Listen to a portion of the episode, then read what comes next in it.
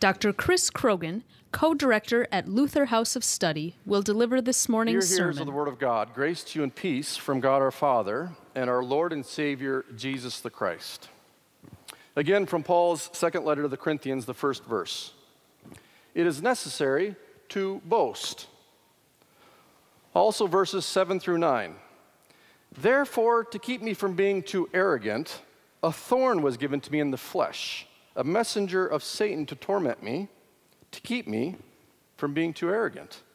Three times I appealed to the Lord about this, that it would leave me. But he said to me, My grace is sufficient for you, for power is made perfect in weakness. So I will boast all the more gladly of my weaknesses, so that the power of Christ may dwell in me. Let me start off by summarizing these verses for you. Jesus uses your sin to save you. I suppose it was my mother who first identified this in me. My wife, after dating me for a while, probably picked up on the cue. My children, having lived with me for 18 years, now make fun of it. You see, I have a tell, a, a physical tic of sorts, that whenever I get excited, I rub my hands together. And it usually happens because I feel like I have an advantage. Something is going my way. It can happen usually when I'm watching the St. Louis Cardinals, or if I feel like I've gained an upper hand somehow financially, especially when I'm making an academic argument, or if I feel like I've gained an advantage politically so as to promote my agenda. I will start and cup my hands together, and my kids will look at me and say, So, Dad, what's going on? And then, with hardly a pause, out of my mouth comes a boast. And I start to tell them how the momentum just swung my way. And what is behind my excitement? What is behind my boasting? Well, first of all, to be honest, it's arrogance. But secondly, it is an issue of power. The reason I am excited is because I am on a power trip of sorts. To be sure, this is exactly what is at stake in today's reading from second letter to the Corinthians. There is a power struggle afoot in it. In the chapters leading up to what we read this morning, Paul gives an account of a dispute that was happening in the city of Corinth, where these men came in claiming to be super apostles. Paul had planted the church there, other preachers were there, but these super apostles believed that they had an advantage, that they were better than Paul in the preaching at Corinth. There was a power struggle of sorts. And Paul identifies this power struggle quite clearly. The struggle is between two powers. The first is that which Satan yields the temptation that leads to boasting, personal glory, arrogance, and becoming your own God. The second power is that which Christ yields and wields, which is a creative word of promise, grace, mercy, that repents a person and makes faith in the one true God. Let me explore this a little bit more with you by going back to the issue of boasting. What is at the heart of the issue of boasting? And I don't say this figuratively, I mean it literally. What is going on in your heart when you want to boast? Well, to start with, it's because you are comparing yourself with others and concluding that somehow, in some way, in some manner, you are better than someone else. You have an advantage that others don't have, an upper hand, so to speak. And why does having an advantage matter? Well, to have an advantage, to have an upper hand, feeds into a lot of other facets of our lives. Having an advantage gives us an illusion that we're in control. Having assets and leverage often leads us to a sense of superiority, of status, where people start looking up to you, admiring you. Perhaps they even idolize you.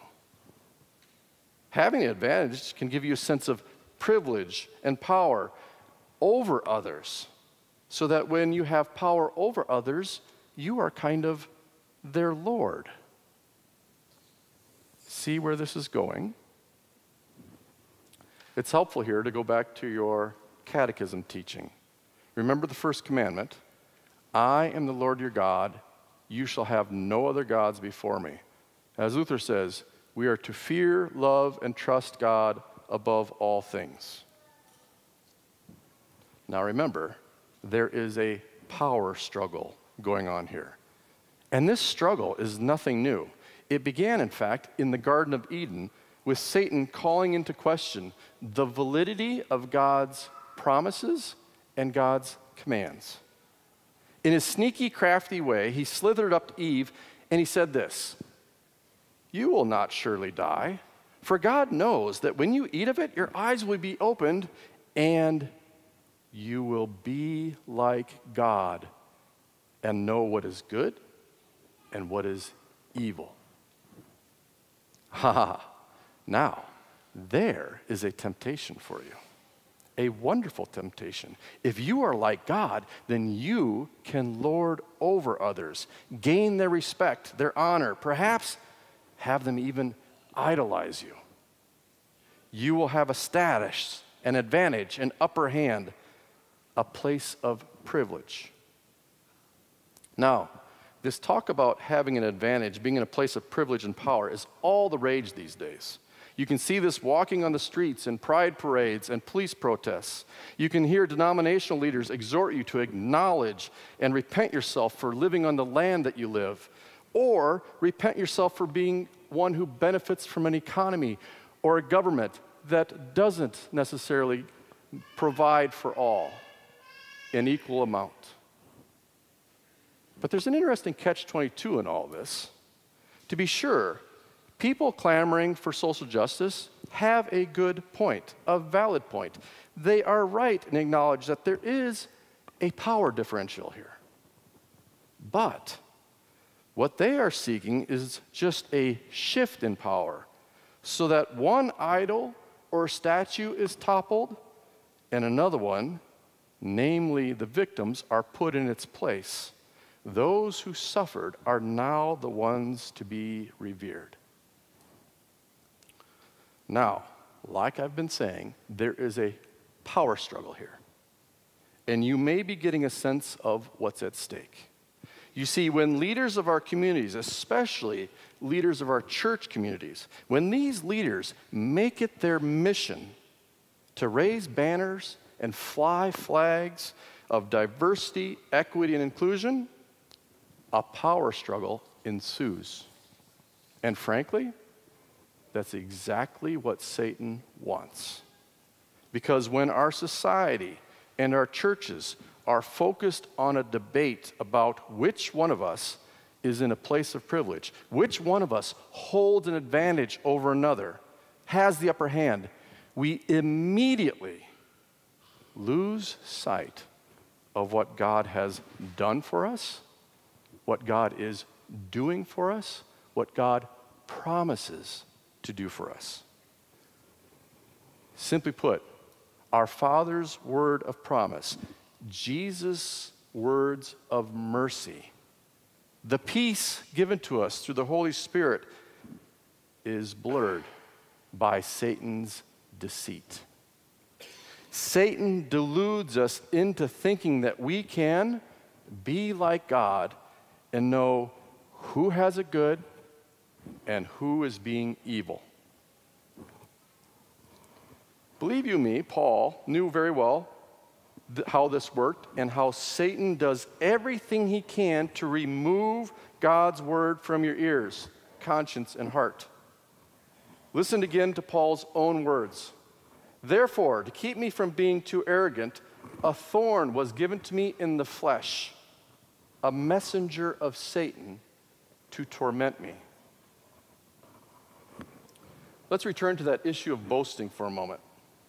If you spent any time reading Paul's letters, as well as reading the book of Acts, you will then realize that Paul knew a thing or two about boasting and being arrogant. In fact, you can hear it in his own little resume in his letter to the Philippians. he, said, he says, If anyone else thinks he has a reason for confidence in the flesh, I have more. Circumcised on the eighth day, a Hebrew of Hebrews, as to the law, a Pharisee, as to zeal, a persecutor of the church, as to righteousness under the law, blameless.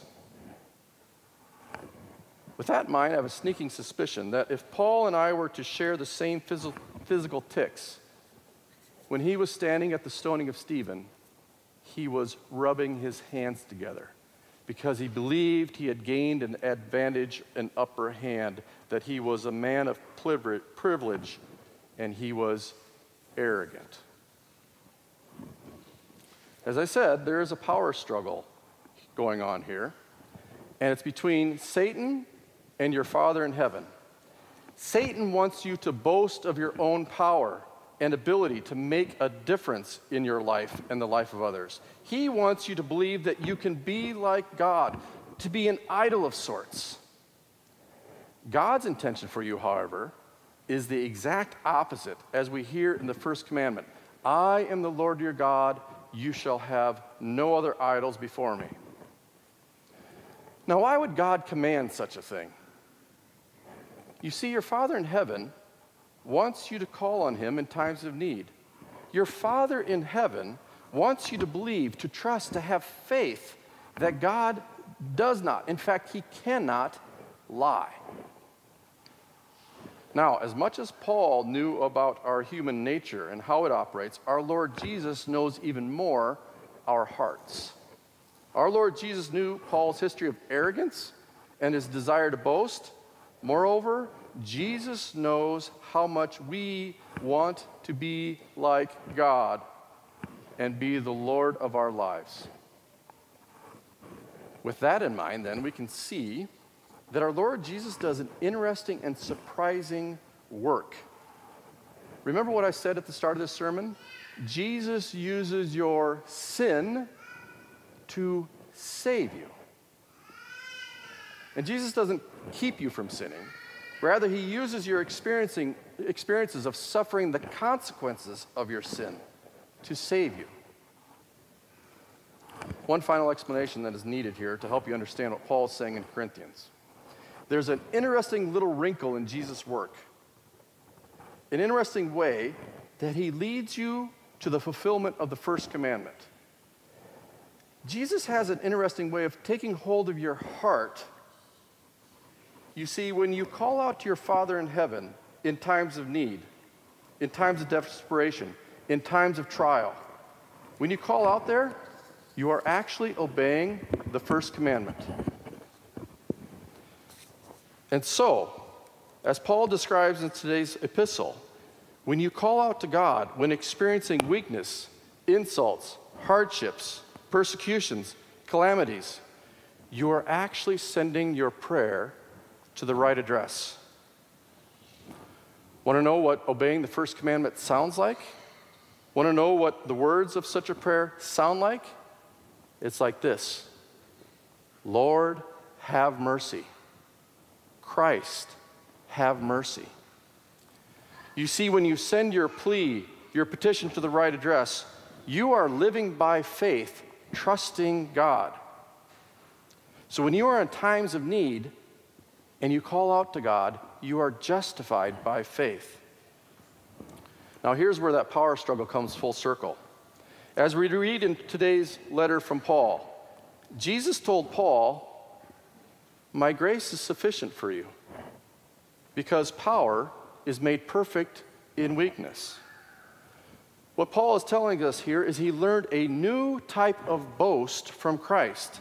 And this new type of boasting runs opposite of the direction Satan would have you boast. Satan would have you boast in your own glory and power. But Paul isn't having you boast in that. He wasn't boasting that. He was boasting in the Lord's power. So Paul was a slave, not a Lord.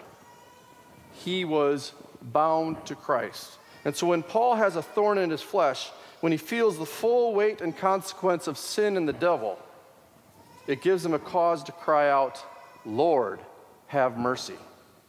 Christ, have mercy. And so Paul says, So I will boast all the more gladly of my weaknesses, so that the power of Christ may dwell in me. Therefore, I'm content with my weaknesses, insults, hardships, persecutions, and calamities, for the sake of Christ, for whenever I'm weak, then I am strong. Dear hearers of the Word of God, in Paul's opening lines of today's epistle, Paul says, boasting is necessary.